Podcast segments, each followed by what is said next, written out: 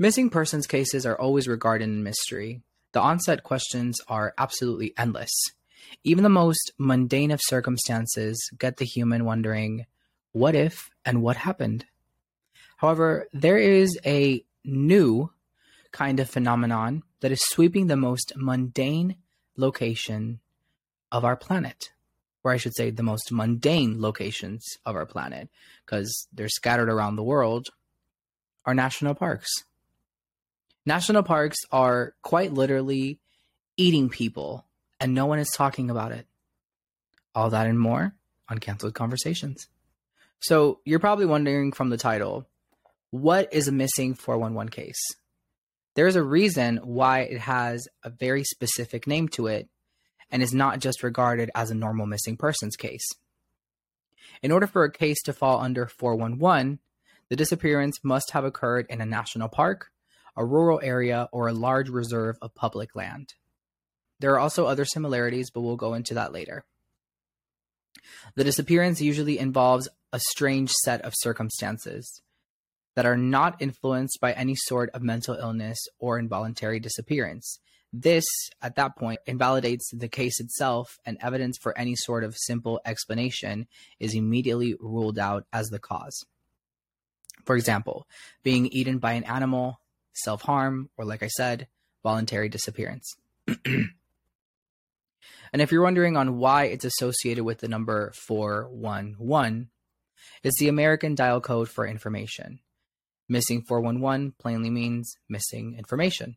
It's basically a metaphor that's used to describe the whole ordeal, um, shrouded in mystery and missing important information.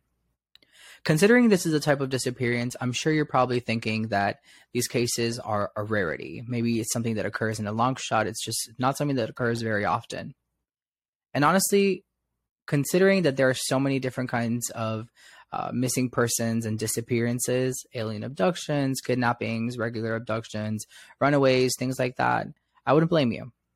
However, to the surprise of many, including myself, there are more than 1,600 cases that have been reported since the 1970s. In fact, there are cases that even predate that time frame. However, there's a guy that we're going to go into in just a moment, David Paulides. He's basically a very outspoken investigator of the 411 phenomenon. He's actually one of the people that we can thank for uh, most of the coverage of these cases. Um, he has taken a deep dive. He's made several documentaries that you can find on YouTube.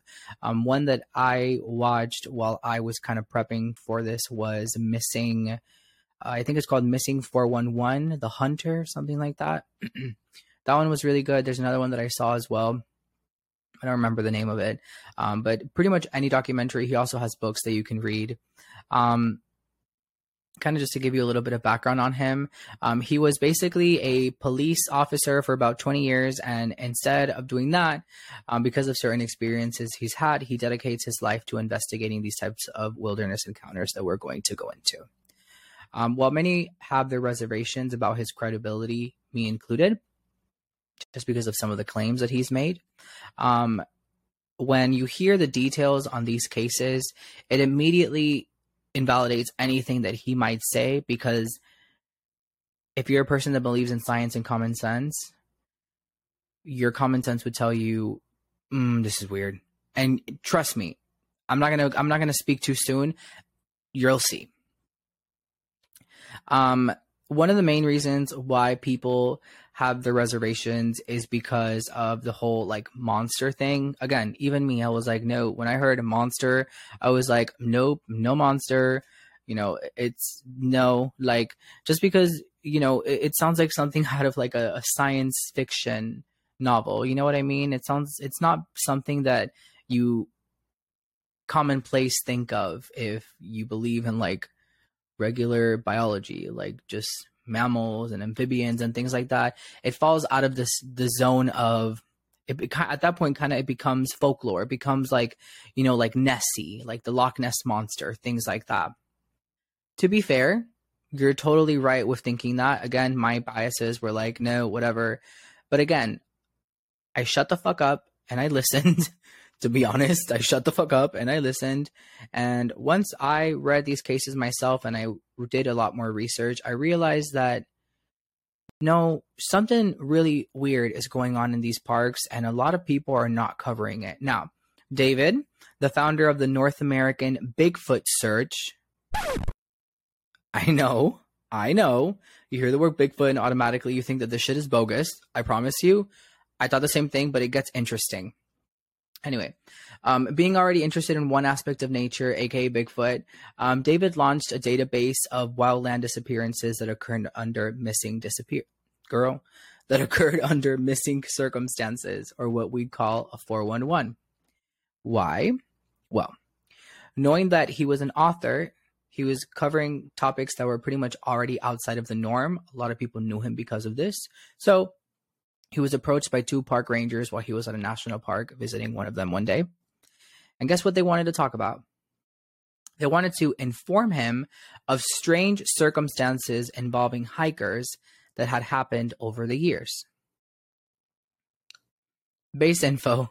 This basically threw him headfirst into again what we will call the 411 i don't want to tell you too much again this is just base info trust me you're going to want to hear these things in order so you yourself so you yourself can kind of make up uh make a educated guess as to what's going on because a lot of these things i don't see how anybody with the right mind could explain what the hell is going on. Anyway. It threw him into this headfirst, and now he has over five books on the topic, and he has a few documentaries, like I just discussed, under his belt. So we can thank him for a lot of the stuff that he's done. Again, I don't believe in Bigfoot, so to be honest with you, I'm not going to be going into that. Um, I don't think it's real. Um, in fact, I think the big the the word Bigfoot itself. It, it, it's just like I don't know, like to me, to be honest with you, to me, it gives the same energy as like flat earther. I think that's bogus you know, there's a lot of evidence to show why the Earth is curved. So I think that's bogus, and I, that's kind of the same lens that I view Bigfoot as. But whatever. He brought these cases to light, and we have to thank him for the, you know, we have to give him credit. Now, one of the main reasons why people think that these cases are so interesting is because a lot of them have the exact same they have like these weird random things in common these weird similarities. And i'm going to go into the similarities with you in just a moment. It, it, it's the most random of things so it's not anything that you would think of like i don't know they were uh, they were found in the same trail like it's the same trail area. It's a lot more interesting and more specific than that. And i should say while not every case contains every single similarity the similarities become difficult to ignore once they start coming up a lot more often. Um, and you'll get what I mean in just a second. But let's go into these strange coincidence, uh, coincidences, or what I would call similarities. The similarities themselves are striking because if they were one off occurrences, we wouldn't expect, expect them to align in any way, but they often do. In fact, they usually always do. For example, most of the disappearances I'm going to discuss with you today happened on main trails that are marked and popular among hikers in the area. So these aren't people who just slipped into the vast forest and got lost. These trails are constantly being walked on. Somebody would have seen something. Not only that, but they mainly involve people who know their way around the wilderness really well. And you'll see what I mean in just a moment because I will be breaking down a lot of cases for you. In fact, we're going to be going into about seven different cases. Um, in my opinion, are the most interesting cases I have found. There are, again, like we discussed, a thousand six hundred others and many more um, that are probably haven't been found yet or documented. But I found the seven that to me raised my eyebrows the most, and I will be giving those to you in a second. Um, people also tend to disappear late in the afternoon and or during a severe weather event. So the weather event either happened uh you know during after or kind of right just before.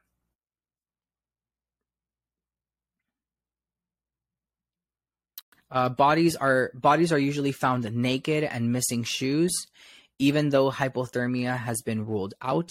Hypothermia is mentioned because there's this thing called paradoxal undressing that basically makes you take off all your clothes in the late stages of hypothermia because the people that are experiencing said hypothermia feel hot. So obviously they're not hot, it's a strange reaction by the body that kind of just literally makes them take off their clothes and essentially die by their own accord. So, people are often found in places that are impossible to reach, either places that are really high in elevation or extremely far away from the uh, where they were originally reported missing. If bodies are even eventually found, they are usually found in places that have previously been searched as well. Uh, so places that dogs, canines, things like that have been uh, around. In fact, not only that, canines cannot trace the scent. So canines can't really find any scent trails. It's literally like these people disappear and vanish without a scent. No pun intended. To make matters even more confusing, cause of death is usually not able to be completely determined. And this is because the cases exhibit no clear patterns uh, of cause of death. For example, an animal bite or scratches to point towards an animal attack or a broken mountain piece pointing to a deadly fall. The cases also link geographically into what are called clusters, which are specific regions that these missing persons cases happen. Um, you know, places where it's like 50 people, 40 people, 30 people have been found in the same area. They're called clusters. Uh, and there's pretty much more than 50 recognized clusters across the continental United States and Canada. These cases also oftentimes happen near water or in swamplands. For whatever reason, people are also found by berry shrubs or boulder fields. And if you are miraculously found alive, most people actually document experiencing complete memory loss. Not only can they not remember what happened during uh, to them while they were lost, but they also have no recollection of being lost in the first place. It's literally like a video game where they respawn somewhere after they got lost. And with that said, now that you know that, let's get into some of the cases. First up, Bobby Bizup. The story sets itself simply. Bobby was a 10-year-old camper at Saint at Camp St. Malo in Colorado in 1958. Bobby loved to fish. Wasn't surprising to see him diverge from the camp to do some fishing. He also was partially deaf and he wore a hearing aid. Bobby, as usual, told his friends he was going to fish just a bit of distance from the camp. It was his thing. At around 6 p.m., it was dinner time at the camp. A camp counselor came by while Bobby was fishing and told him that it was time for dinner. Bobby acknowledges and follows the counselor back to the base camp. Counselor says Bobby was walking right behind him. The counselor turns around, kept walking, turns back around, and moments later, Bobby is gone. Nowhere to be found. Boom. The search immediately begins. Coincidentally, Camp St. Malo is actually right on the border of Rocky Mountain National Park. Within just four days, there was more than 400 searchers comprised of police, national park rangers, and volunteers. The police and rangers were quite confused as to how he could have gotten lost, considering the trail back to the base camp was straight down and extremely defined. It was like one of those, you know, you can't miss it. For somebody like him, especially who knew his way around a few trees for his age, it just didn't seem to add up. In efforts to further attempt to reach Bobby, there were left there were leaflets dropped out of the sky via plane that read, "Mother and father love you. We need you. Mother is sick. She needs you at home. We love you." The reason these were sent out is because somebody mistakenly took a boy with a hearing aid who was in the town, um, and they made a report. Because of this, it was now assumed that Bobby was doing all of this as a joke. He was basically pulling a prank, and now he was evading police to avoid getting in trouble. Obviously, as I told you, it was just another boy with hearing problems. On August 25th, nine days later, the search was formally terminated, leaving police and rangers absolutely flabbergasted as to how this boy just vanished into thin air in this popular and marked trail. But the story doesn't end there, though. The year after, three camp counselors who were part of the search efforts returned to the area and found a few interesting things. The counselors were walking up the side of Mount Meeker, leading a group of boys from the camp along Cabin Creek, crossing the boundary into Rocky Mountain. They were about 11,000 feet in elevation when suddenly one of the camp counselors, Neil Hewitt, spots torn pieces of clothing then a bone, and finally, a hearing aid. After a year, they had identified Bobby in the same ravine they had already searched about three times just 12 months prior. Now, here's the problem there was no way that this boy was lost. The uphill climb of this mountain is not only exhausting for an adult, but it is physically difficult to get through the rocky terrain on purpose. Even wanting to, as a hiker, it's hard to do it. So it's hard to understand how a 10 year old who was presumably lost decided to go against everything he knows and hike up the mountain instead of down where it was safe due to a practical joke. I know it's not easy, especially for me, being a person who doesn't really live near any uh, near anywhere sort of mountains. I live in Miami, Florida, so the closest mountain that we have is like the Trash Hills um, that are you know in Homestead. That's about it. So it's not really a thing that we know about. We don't really have mountains up here. I think you start getting mountains once you start reaching like Georgia or something like that. I don't know. I just know we don't have them here. Um, but anyway, so it's hard to understand when you don't live near mountains the distances and how those distances work. So I'm going to show you a picture. Um, the picture, for those of you that are listening, you know, I do definitely encourage you to watch it on the channel. It's going to help you kind of understand the grasp of how far it was. But basically, it was three miles up in elevation where he was found, three miles up from the camp. Again, this is an uphill climb. So if he was going up, at one point he could have literally looked down and seen the camp. Even after all these years, there is literally still no clear explanation as to how Bobby ended up where he did. In fact, 75% of children who get lost are normally found within just four tenths of a mile from where they were last seen. So, fairly close. Yeah, it's still a ways over.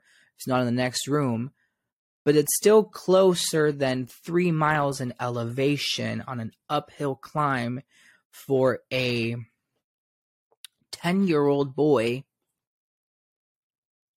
and let's talk about the similarities compared to what we discussed previously. I'm going to be doing this for all of them. We're going to go ahead at the end and discuss the similarities. Near water, high elevation, far away from here was uh, from where he was last seen. Found in an area that was previously searched, and he was lost on a well-used and easy to follow trail. Again, it was easy to follow, not because oh, you know, you should have known. It was easy to follow because it was common sense that if you went up, you were obviously not going the wrong the right way. But this case, while tragic, is nothing close to how bizarre things can get. So let's turn it up a notch. The case of Charles McCullough. It's 1975, and Charles McCullough decided he wants to go on one of his usual hikes to one of these remote mountainous locations in Oregon and take some cool pictures. One of those cool little like landscape pictures that you put on your like that you put as your background on your MacBook, that kind of stuff. He was one of those people. Now, this wasn't uncommon. Um, his friends regularly knew him to disappear for a few days into the mountains to take some pictures. First of all, I would hate to have a friend like that because I have anxiety and I would throw myself against the window. The window. I can't with myself. The window. Um, in fact, he had been doing these trips for over a year, so he was rather experienced and it was a known hobby for him. Charles let his friends know he'd be taking his trip and would be gone for two days before coming back. Except day three came along and Charles still had not returned. At that point, like any other friend, like me, first of all, I would have called the cops within an hour. Anyway, um, they called him. They called the cops within about uh, three days. They called the cops. At this point, they were like, "Oh, something is up." Now, with the police involved, an investigation was conducted, and it was determined that Charles was last seen by a park ranger who gave him a ride to the trail that he was intending to follow. Now, there have been reports that he was spotted 45 minutes from this trail, and another that he was trudging through five feet of snow. However, the only verifiable encounter is the one with the park ranger. A huge search was created for Charles. However, efforts were deeply stunted because of 12 feet of snow that was recently left by a storm, by a snowstorm. And here's where things begin to take one of those weird turns that all of these cases do. Shortly after the start of the investigation, the Federal Bureau of Investigations, the FBI, got involved. Now, the FBI doesn't get involved unless a kidnapping or evidence of foul play is found. To this day, nobody knows why the FBI was involved. There was nothing there besides a story of a guy who went missing while he was hiking. There was literally no evidence at that point. Um, there was no evidence to point that you know there was a kidnapping or there was foul play. At that point, there was literally nothing. He had just disappeared. They literally hadn't found any physical evidence. The only story anyone had was just that he disappeared. That's it. Yet, even after months of searching, and all the snow having melted away, there was still no sign of Charles. Until October 1st of 1976, almost two full years since Charles initially went missing, two hikers found a backpack lying 12 miles away from where the park ranger dropped off Charles. They were able to identify this was Charles because the keys matched the, Vol- the Volkswagen that Charles drove, I hate that word so much. I can never say the word Volkswagen correctly. Anyway, it wasn't long after before his remains were found in the nearby Bybee Creek. Now, the FBI getting involved suddenly was weird, but that was only the beginning. Charles's jeans were found sitting upright on a log with no other articles of clothing nearby. All his other clothes, including his coat, shirt, and any other sort of undergarments, had vanished. The jeans were also unbuttoned, and the belt was unbuckled, signifying that whoever took them off did it by choice. They weren't just yanked off by the teeth of an animal as he was being dragged away. The only other pieces of clothing nearby were his socks, which happened to be tucked into the bottom of his jeans pant legs. The socks, the ones that I just mentioned, contained various feet bones and inside of the jeans we just talked about had shin bones in them. Then, just 12 feet away, Charles's skeletal remains were found in a pile. Nature had taken its course and began to break down the fragments. However, enough of his teeth were left over to where they could create a dental record and identify that it was him. That's it, though. All his other equipment completely disappeared, and it was never found. It's worth mentioning that this area where he was found was an extremely remote part of the trail. In fact, it was so remote that the initial search crew was not able to make it up there due to the heavy snow, and they figured it was okay because he would never even be able to make that up there anyway. That's how difficult it was to get up there. The search crew didn't want to go up there. We discussed hypothermia earlier and how it's often brought up to explain how these bodies often end up naked, and maybe you'd bring that up in this case. However, like many people have pointed out, that immediately gets disproven when we bring up the fact that his that part of his legs, I should say, I was going to say his legs, part of his legs, aka his feet, were found in the jeans. Now, similarities: inclement weather, high point of elevation, missing clothing, and he was near water. I did mention that these are often found near bodies of water, so let's discuss one near swampland. It's not a national park, I know. However, it's not a national park, aka a forest, but it's technically like a wet forest. Vast, wide, lots of trees, diverse wildlife. You get my point. I mention this because of the case of two year old Rowan Grifton in New Hampshire, 2010. Now, this one is a short one, but it baffles me every single time that I hear it. Rowan was staying at his grandmother's house, which happens to be across the street from Barton State Wildlife Management Area. Rowan was playing with a cat in the yard, surrounded by maybe like eight to ten kids. The cat ran off into the woods. He did too, and then they both disappeared. Like any other kid, when you're not paying attention, they can get lost. That's not why it's weird, but we'll get there.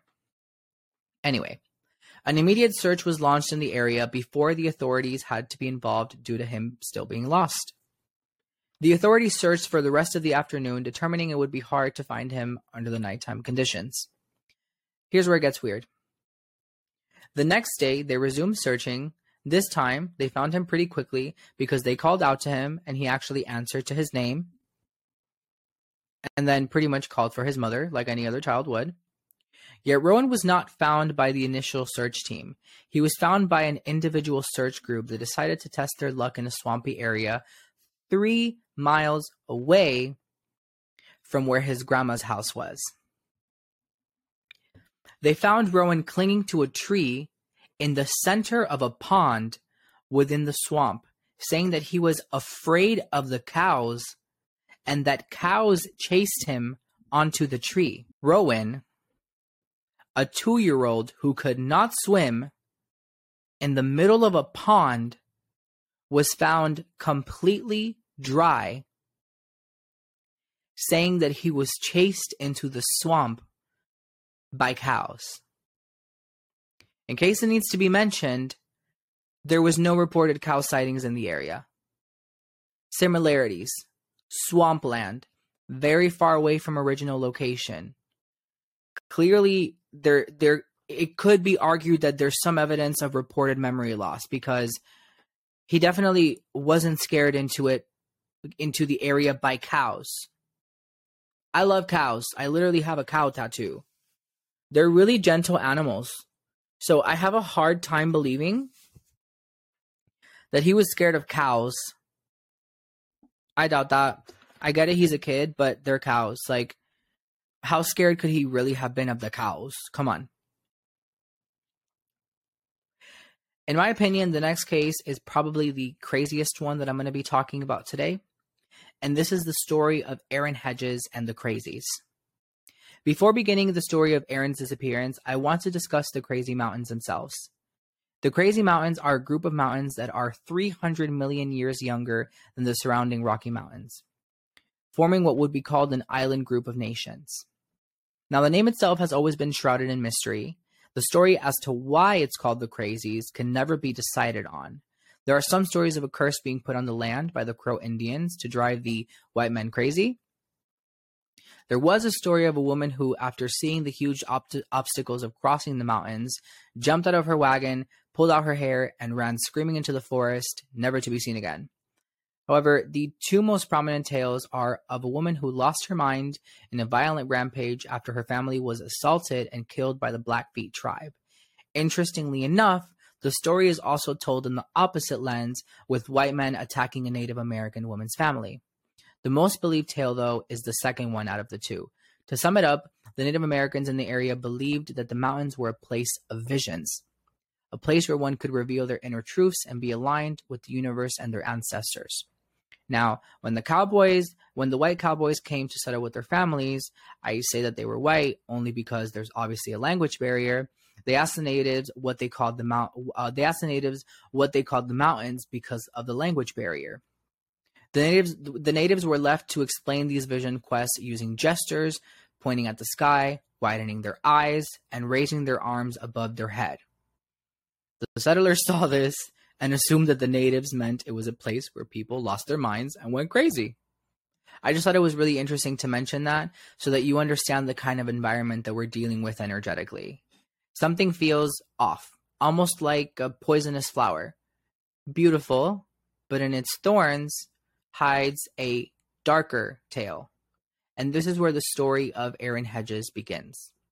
We should start the story off by saying that Aaron was an extremely experienced hunter.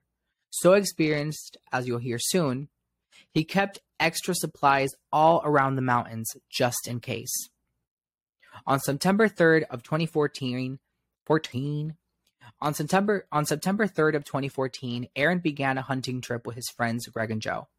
The men headed out from Cottonwood Lake trailhead with two horses and a mule. I don't know why they brought a mule, but it was there. The hike was going great. They were headed towards a place called Campfire Lake. That was until the mule got spooked and kicked over Aaron's sleeping bag over a ledge on the trail, and it was gone. Blew away off a cliff. It sucked, but the good news was that it wasn't their first time in the mountains, and the group was keeping another hunting base camp with supplies, including extra sleeping bags. Aaron decided that he would just try to deal with it. But if it did become a problem, he knew a place where he can get backup supplies. After a few days, it did become an issue, and he realized he would be uncomfortable without these supplies for the week long trip. And so on September 5th, Aaron decided he would make the trek over to the area named Sunlight Lake, where everything was. It wasn't a long distance from where they were, and Aaron was quite the experienced outdoorsman. He also had a walkie talkie, a cell phone, and armed with a bow and a firearm. The walkie talkies themselves are important to mention because they weren't your average run of the mill toy walkie talkies. These were highly advanced. So when you spoke to somebody, a screen on the walkie talkies would show you exactly where the person was on the GPS. They had one of those like LED screens. So if anything were to occur, Aaron could call for help and he could defend himself. Aaron told his friends of his plan and let them know he would be back by nightfall. He immediately set his sights on the trail to save time, walked over the farthest visible tree, turned a corner, and was never physically seen again. For a few hours after that, Aaron went radio silent. The men hadn't heard from him in a few hours. The men at that point decided to go ahead and reach out to him via walkie talkie because they were worried. Rather than being north and to the west, where he should have been heading to, he was actually going north and to the east based on the GPS image. The way the trail he was on was set was with a fork in the road at a portion of the trail. Meaning at some point, Aaron had to make the decision between left to upstream or right to downstream. The correct route to find the necessary supplies was supposed to be upstream, and like I mentioned, he was a well established outdoorsman, but somehow he went to the right and downstream. In that moment where they in that moment when they reached out to him, they saw his coordinates and even Aaron was acutely aware that he was going the wrong way and got off track. So he let the men know that he would be reversing course and should be with them come nightfall or morning time. That was why, come nighttime, the men just assumed he ended up sleeping where he was and would be with them by morning. They waited. Nighttime came. They waited. Daytime came. And that morning, they tried to speak with him using the walkie talkies, and they got no response. After this, the men decided that they would wait around for him for that full day, and when again he didn't show, they at that point began to look for him on the seventh and last day of their trip. By the end of this day, it was understood that Aaron was officially missing, and because of an inclement snowstorm, the police was contacted. The County of Sweetgrass Sheriff Office let them know they also needed to get in touch with Park County. Both counties would begin their searches on opposite sides of the mountain, meeting in the middle, so they were kind of doing this, in efforts to maximize the possibility of finding him. The search team included 60 personnel, 20 canine teams, and two helicopters. From my research, search teams are usually bigger. However, it's widely accepted that because of the size of the region and the region and terrain that they were in, it was okay for the kind of situation they were dealing with and again, like I told you, they were basically going to meet in the middle. So, um, if you can't see what I'm describing, what I'm doing with my fingers right now because you're listening, um, basically I'm just kind of moving my fingers together, um, kind of like to point that they're meeting in the center. The trail he was on was very rigid. It's not like your typical trail that you can kind of easily diverge from the path. Maybe you skip over a tree on the floor. However, this trail was densely populated with huge boulders and the terrain was very rocky. So the team believed that if they were going to find him, this is where they were going to find him because he couldn't really go anywhere else. Because of the snowstorm that I mentioned earlier, even the police were halted in the search efforts. Once it stopped, though, they went straight to work but found nothing pertaining to Aaron. That was until September 9th. A canine team found Aaron's boots Instantly, the search team all went to the area to try and find more. More indeed was found. More indeed was found. They were able to locate a water bladder, a campfire pit, and oddly, his boots were neatly placed next to each other. And burned in the fire pit, they found remains of the waist straps from his backpack. To the surprise of many, these boots were found five aerial miles from where his GPS last pinged his location. Now, I remember when I mentioned that they spoke with Aaron and he said that he would be turning around? Well, these boots leave the impression that he continued to move in the wrong direction knowingly, specifically for five miles. Yet the surprises of the mystery do not end there. Aaron's friends had already searched that area, and suddenly the boots appeared after the fact. You would assume that more was found in the area where a lead is. However, the search went completely cold after these developments for another nine months in June of 2015 specifically. On the 22nd of June 2015, the Ryans, a rancher family, found something very interesting while they were doing some fence repair on their ranch. On a stroll up the hill, the father in law of the Ryan family found an orange hunting vest, a bow and arrow, and a backpack. The backpack containing an ID that belonged to Aaron Hedges. It should be mentioned that the backpack, as well as some of the other items that I'm about to mention, were neatly placed against a tree, almost as if on purpose. And nearby there was a thermos and a cup of the thermos just sitting on a rock, like if somebody had a cup of tea while they were staring at a nice view. The backpack also contained food that was not eaten, not even touched. The wrappers weren't even open.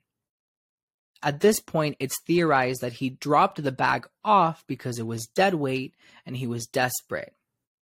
It was assumed that the reason why he removed his shoes was because of what I mentioned earlier paradoxal undressing, what makes you feel hot when you have hypothermia.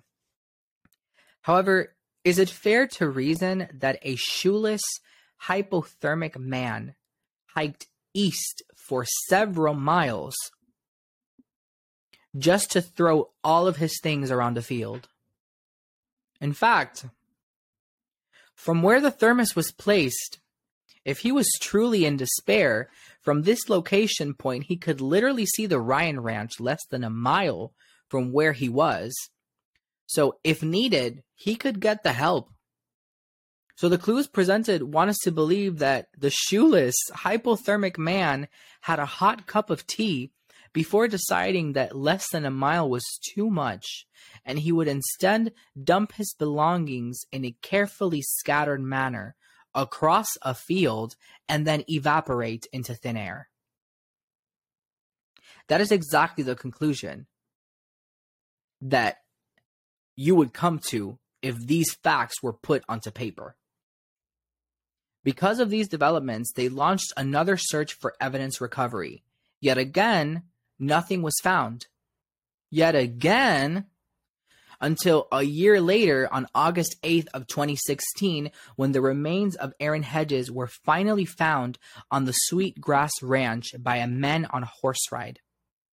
They found a skull, a pelvis, a femur, his cell phone, a jacket, and uh, no socks or feet. The crazy part about this discovery is that none of the bones were broken. There was zero sign of injury. Like I said earlier, it is like he laid all his stuff down and evaporated. To sum up the distances of where these bits of info were found throughout these six years, let me tell you how scattered all of this is. And you can come up to the own conclusion on how a hypothermic shoeless man was able to do all of this. His body was found 11 air miles from where his GPS last pinged his location, six miles from the boots, and less than a mile from the Ryan's family ranch to his ultimate safety. Similarities boulders, water, weather event. Basically got lost by missing a turn disappeared late afternoon. Body was found extremely far away from where originally positioned. Missing parts of clothing. No cause of death. Found things in areas previously searched. Next up, this case is another short one, but it's another that paints a very big picture, like the one that I mentioned earlier about the boy in the swampland. This is the mind bending case of Christopher Tompkins. The date is January 25th, 2002, and Christopher Tompkins is getting ready for his workday. He leaves his home at around 8 p.m. to his survey company job. He got along well with his coworkers, including the owner. In fact, his mom's uh, his mom would even babysit the owner's son, so he enjoyed his job. Once clocked in at the office, Christopher rode with a coworker to the work to the work site in Ellsville, Ellsver, Ellersville, Ellersville, Georgia. Wow, that's a hard word to pronounce. The crew that day was made up of four men, and they were working in a line formation about 50 feet apart between each other. After coming back from lunch at around 1 p.m., Chris and one of his coworkers were having a conversation while starting to resume work. Both now working, they were looking at their tasks and just speaking loudly to get the conversation going. Y'all know how we humans do. Ah, you know how we do. His coworker, waiting for a response to the conversation they just started, turns to see that Chris is suddenly no longer there, even though he had literally just turned around. His coworker called out his name a few times and got no response. At this point, he just assumed that he had stepped away to use the bathroom, so he just gave him a second. However, after calling his name a few more times, it was clear that Chris was no longer in the area, and at this point, he went ahead and he called the other coworkers to begin looking for him. The crew walked over to Chris's specific work area and saw his tools just laying around, and then one of his boots was actually found hanging off the top of a nearby barbed wire fence. Ultimately, this and no sign from Chris led his coworkers to calling 911 to report him missing. However, police departments were still running by the myth that a 24 hour wait period is necessary, and that's exactly what they did. They waited 24 hours. This same day at around 4:15 p.m., this same this same day at around 4:15 p.m., Chris's mother was notified of her son's disappearance. After the 24 hours, police began their area search the next day. The discoveries were interesting, to say the least. Near where his boots were found, the police found a blue piece of fabric that matched his pants, and they found 12 cents on the ground right underneath his work spot.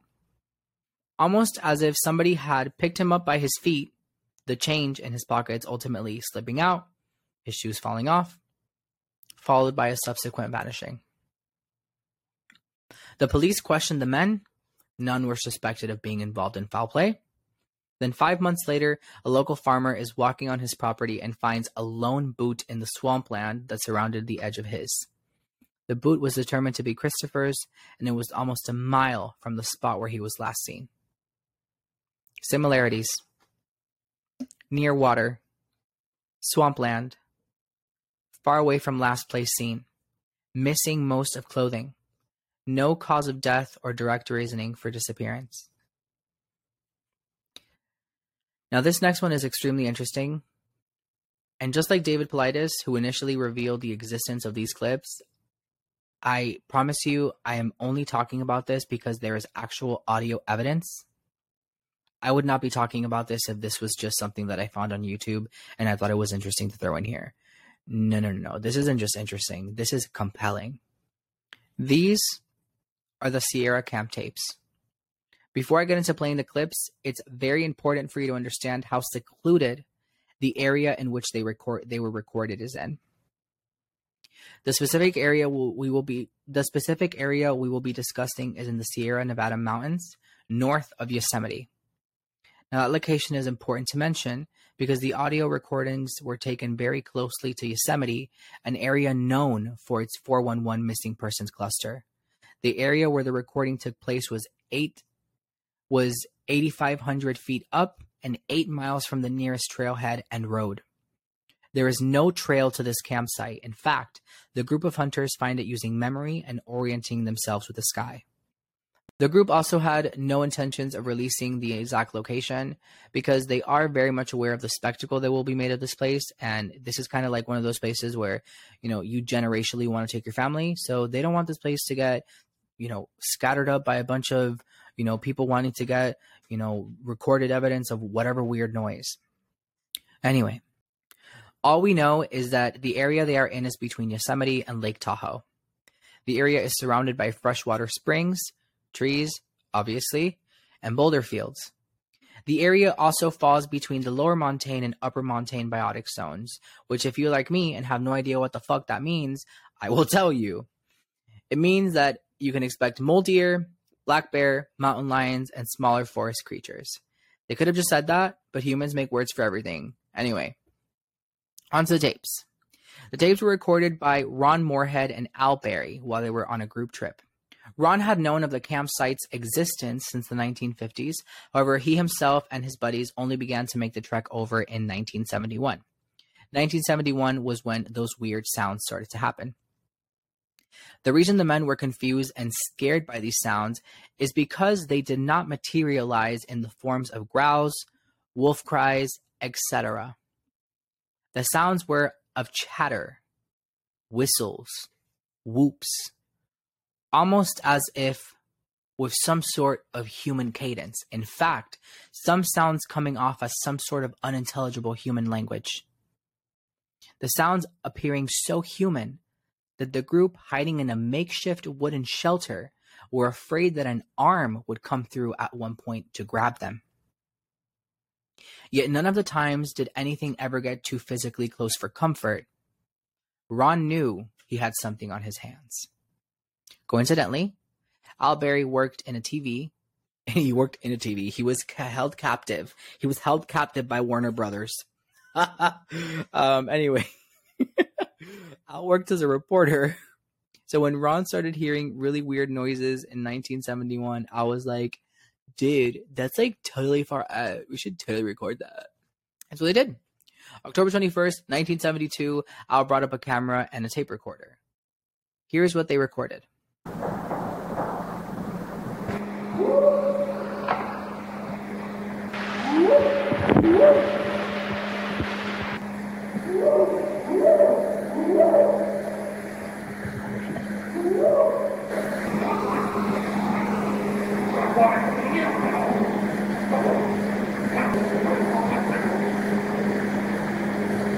Oh! You trying to talk to this?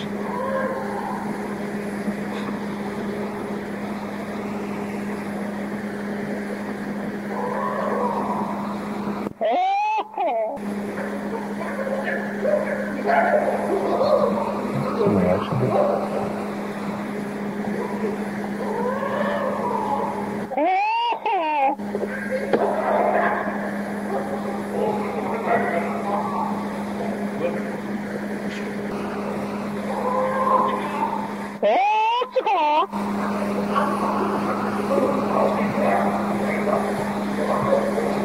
Laughing at it.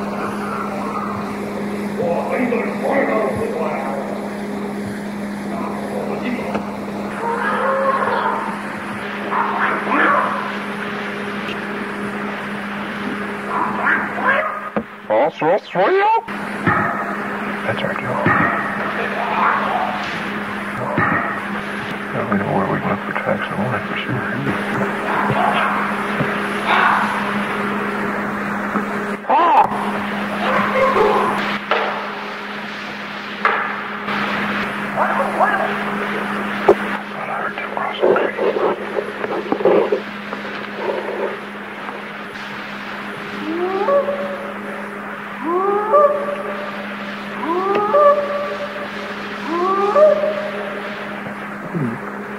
But he could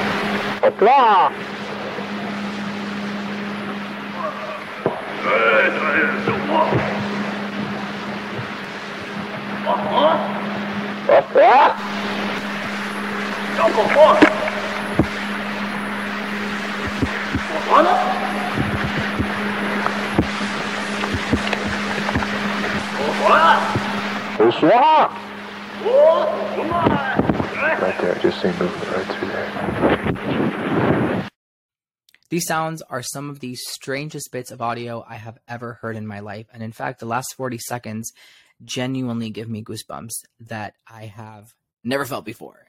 Goosebumps like I've never had in my life, if I'm being honest. As human beings, there is something very eerie that happens in us when our natural receptors kick in. Like the hairs on the back of a cat, our body's natural defense is to make us scared and uncomfortable.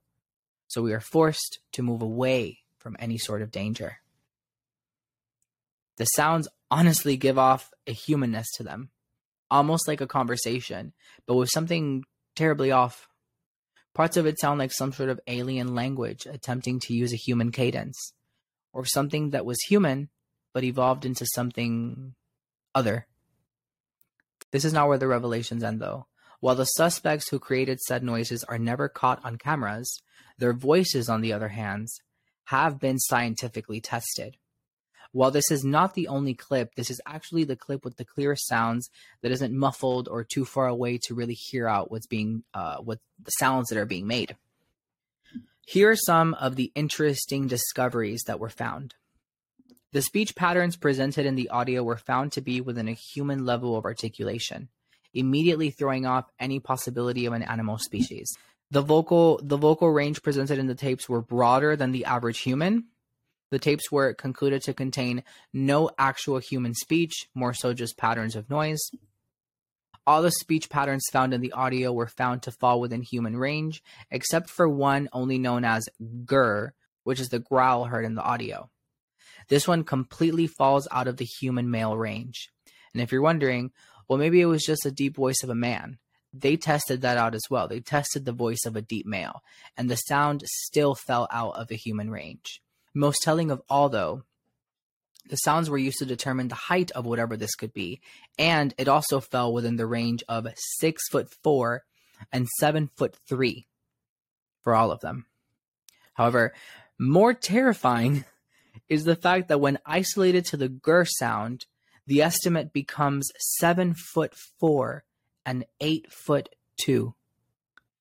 The average American man is five foot nine. To anyone with the immediate thought of, well, they could have been fake. The test actually determined that the possibility of falsification was nearly impossible. This was due to the technology at the time as well as no signs of doctoring. It is also scientifically understood that certain creatures can make certain noises depending on their vocal cords. It was theorized that whatever it was has to have similar vocal cords to a human, however, with two vocal cavities instead of one. Why? Well, because it was determined that based on the evidence, whatever it is either made the sound using a musical instrument or they were using only a part only one of their vocal tracks.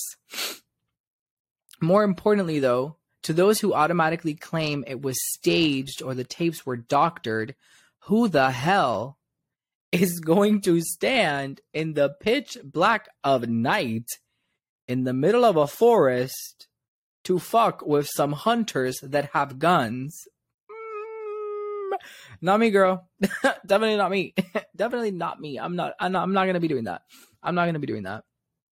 highlight this story though to say there is something in our national parks, something unrecognizable to us humans, more predacious than the average human.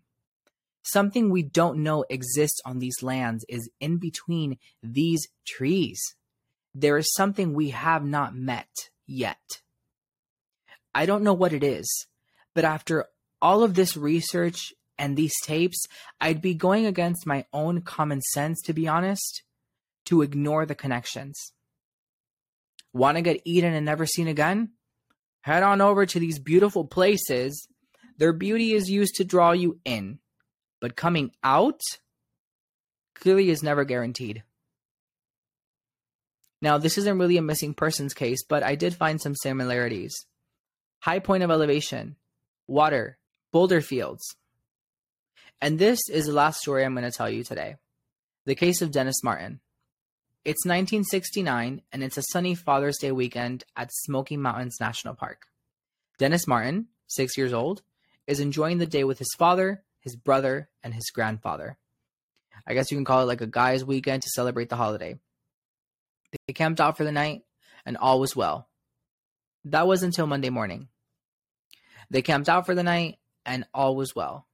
That was until the next morning.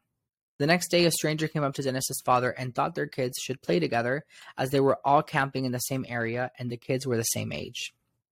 Being a parent and wanting to have a few moments to relax, Dennis's father said yes, and the kids began a game of hide and seek. Before you think Dennis's father took his eyes off of him and lost him, being that his child was playing with a stranger's children, his father was keeping a very, very close eye on him. The guys were talking amongst themselves when the kids finally revealed themselves, and Dennis, whose father saw him hide behind a tree, did not come out. His father noticed this immediately and he ran over to the tree he saw him hide behind, but there was no trace of Dennis Martin. The infamous Appalachian Trail was nearby, and his paternal instincts kicked in immediately, and this man runs at full speed for two miles, yelling Dennis everywhere.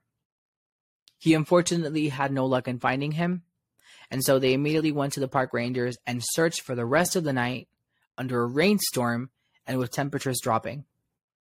The situation was dire, and the area where Dennis disappeared was surrounded by steep slopes and ravines, making it vital that search teams get involved immediately, or this could easily become a drowning.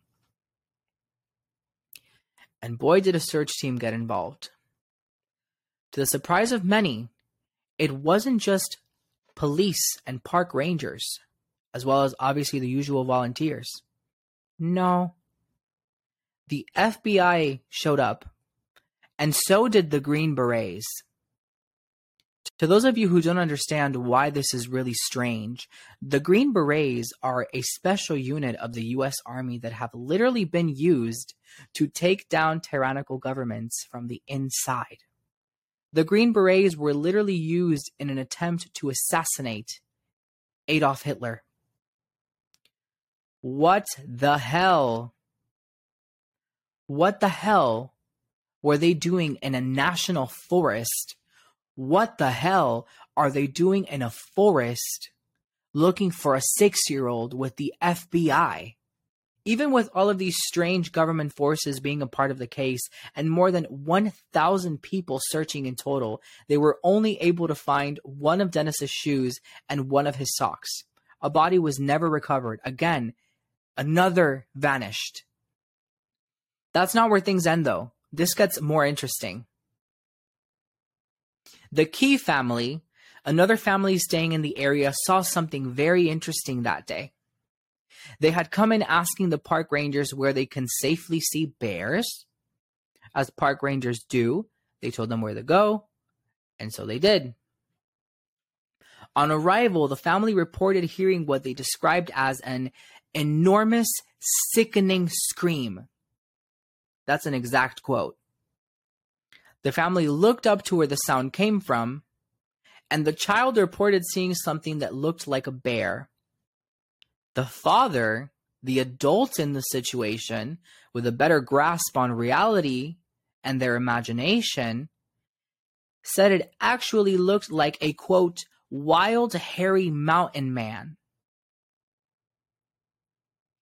that was dodging through trees while carrying something over its shoulder. Park rangers and the FBI threw out the possibility of it because it was five miles from where Dennis Martin had originally disappeared. First of all, duh, they threw it out. But after all the cases that we discussed today, is distance really ever that surprising? Similarities water, inclement weather, missing clothing, only his shoes and so only only one of his shoes and a sock were found, I should say.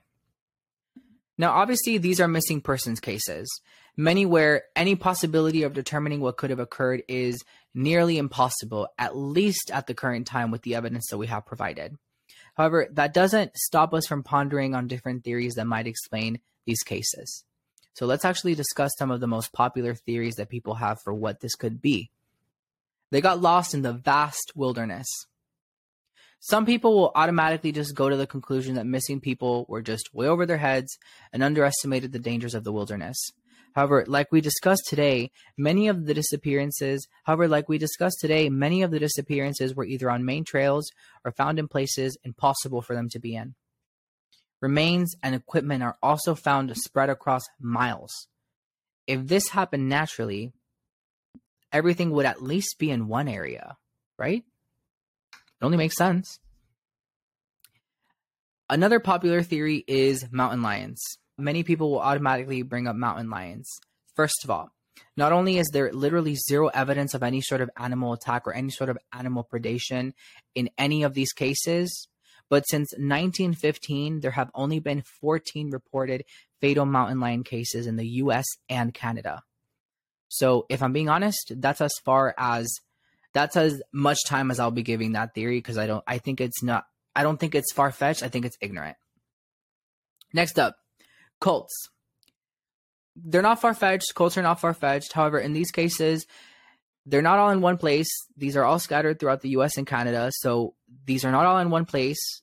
That wouldn't make any sense unless the cult is from the future and is able to access like some sort of time portal.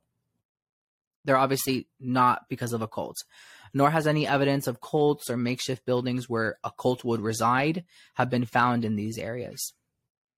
Another popular one, I wouldn't really say popular, but it's another one that's kind of thrown out there Satanists. This is obviously not very likely, considering that there haven't really been any sort of religious paraphernalia found anywhere near these sites, nor does the evidence point towards any sort of uh, nor does the evidence point towards any sort of satanic group in the area being reported. Nor nor does the evidence point towards any sort of satanic group in the area being reported. Cannibals. Now, this one is unlikely in one way and considerable in another. Unlikely because there is rarely any evidence of an attack that would lead to cannibalism or any blood found really ever, but considerable in a way that we'll discuss a little later. Next up, serial killers. There are also some who ser- uh, who theorize that it could be a serial killer. However, to be honest with you, um, a lot of these cases go back to the 1900s and they spread across the U.S. and Canada. Uh, so, in order for the serial to move so quickly, like I said earlier about the um, colds, they would have to have some sort of time portal to be able to switch dimensions like that. Which, to be honest with you, is a perfect segue for the next theory. Uh, portals. Some people believe that disappearances are, are due to portals. Instead of explaining it myself, to be honest, though, because I have a little uh, trouble understanding it myself, I am going to go ahead and let this response by Robert on the popular question form Quora explain. So Robert's uh, Robert's take is, it is my considered opinion that these clusters contain portals to another dimension. These portals are like gates in a medieval city.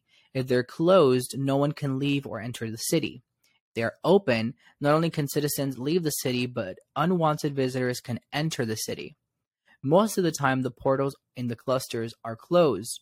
You can walk all over the area with a large group of 100 people, but nothing will happen and no one will disappear But when the portals open up, it is distinctly possible that you or your loved one will disappear. Who operates the portals? Contrary to what you might think, I do not believe extraterrestrials push the buttons of their UFO consoles to open up the portals. Neither do white bearded scientists at Area 51 who are part of some top secret government experiment. These portals are a natural phenomenon. Think about lightning. We do not need UFOs or strange government project to fire a bolt of lightning. It is a natural phenomenon. The portals open up. If the right conditions are met, a synchronicity between me- girl, another hard word that I hate. A synchronicity between meteorological conditions, astronomical conditions, and atmospheric conditions. Now, while that one is a little bit sci-fi y, you know, if it if it is a thing, it would explain as to why these people just kind of up and vanish and then reappear, and then you know uh, parts of their body are there and parts of their body are not. I don't know, girl. Maybe their hand got stuck in the portal, and you know they tried to cross over, and now they you know they they popped up without without a hand, and that's why there's no feet in some of these cases. Maybe that's why. Maybe they got caught in the portal. Um, I doubt it, but you know it's out there. And because we have to touch on it, because they did just touch on it, UFOs. There is some evidence to state that there have been UFO sightings near some of these areas um, that we did cover today, but that's pretty much as far as any links go. There's no other like nobody has come back saying, "Oh, I saw green beings" or "I was in a spaceship." Like when somebody gets abducted by aliens, like girl, you already know that they're on investigation discovery on some, you know, they were like they were like you know like the really popular ones that you see, like the green ones, and then I saw gray ones and whatever. This next one, feral people. Now, to be honest, this is a particular theory that I'm not going to lie, I find very interesting to say the least. It is the one that I find the most compelling. Feral people are like to why you would call a pig or other or another wild animal feral. People that either purposely or accidentally become one with the wilderness and found a community of people like them, forming a subhuman breed that is stronger but only left with small remnants of their human self and eyes that might help them see in the dark. How would we not find them? Could they be living in caves? If they are in caves and we're able to go ahead and find a shelter to avoid being um, taken care of by the government, it is a little far fetched. There is also the tree people of Appalachian folklore as well. The people of Tennessee have a belief about very tall wild men with matted hair and deep yellow eyes. Sound familiar? A lot easier to hunt if you're hardwired to see in the dark. And guess what? They are known to live in communities. It should be mentioned that they are known to be good and violent, which would explain what I'm about to mention.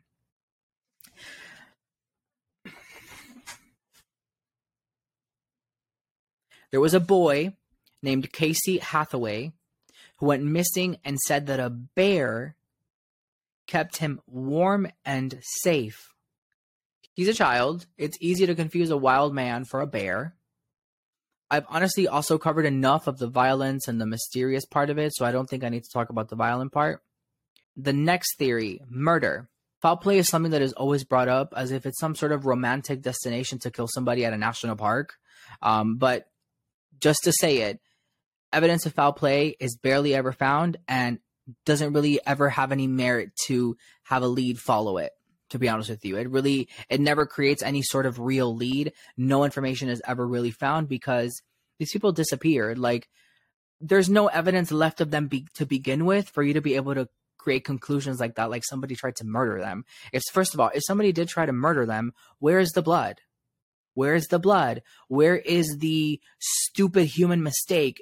There's always a stupid human mistake in any of these. Whenever a human being who has never murdered anybody before murders somebody, there is always stupid mistakes. A fingerprint, a a shoe, um, a text, uh, something. If somebody was trying to kill said person, there would be some sort of evidence to point to it. If you've watched the events, if if you've watched Investigation Discovery, you literally understand what I mean. Like it's it's just common sense. Next one, Bigfoot. All I'm going to say about that.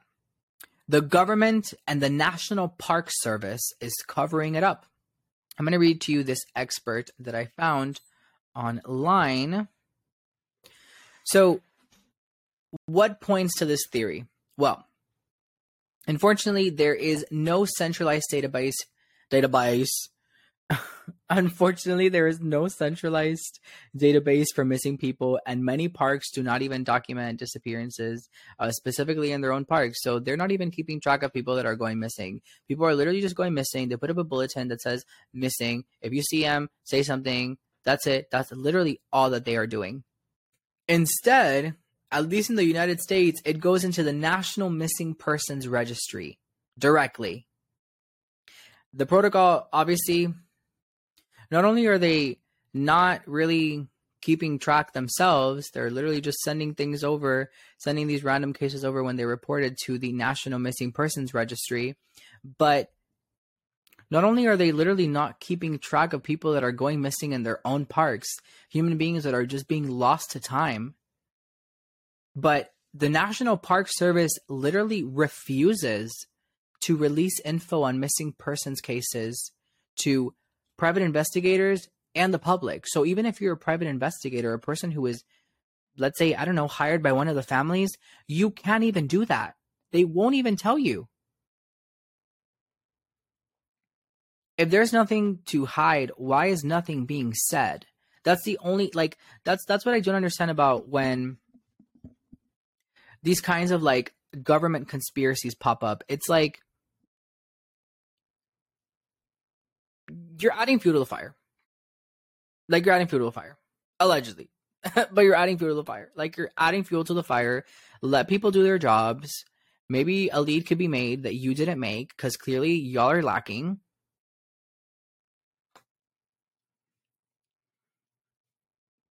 In fact, the phenomenon itself has become so prevalent and popular in recent years that one of the most popular horror TV shows ever, American Horror Story, has even covered it. They covered the topic of missing 411 in the first season of American Horror Stories in the episode Feral. Familiar? Now, the show never mentions the term missing 411. However, let me just read to you the episode synopsis for you so that you can come to your own conclusion on that. A couple takes their kids with them as they go camping, but he disappears without a trace. Ten years later, a hunter offers to take them where they last saw their son. But they discover that their son has undergone a fate worse than death, and a grisly fate awaits for them as well. The episode is actually based on the case of Dennis Martin. Um, the one that I mentioned where they allegedly saw a very hairy uh, man running through the woods carrying something over their shoulder. That one. Yeah, the episode Feral um is based off of it. And how does the show handle the explanation to the phenomenon? If I haven't hinted at it enough already, especially by the name of the episode itself, the series concludes that people get lost in these woods, become feral humans, stick together like tribes, and then eat others who get lost. Slowly, completely losing all sense of their humanity, including their native languages, which are now just leftover speech patterns found within their grunts and moans makes you think about the Sierra tapes in a much more interesting way, doesn't it? After everything you've heard today, is it fair to assume that something we cannot explain, similar to the mere 5% of our oceans discovered, could be in our forests? Be careful if you ever decide to step foot in one of these parks, because the only thing that you might find is yourself lost. Thank you for tuning into Cancelled Conversations. Like, subscribe, and I'll see you on the next one.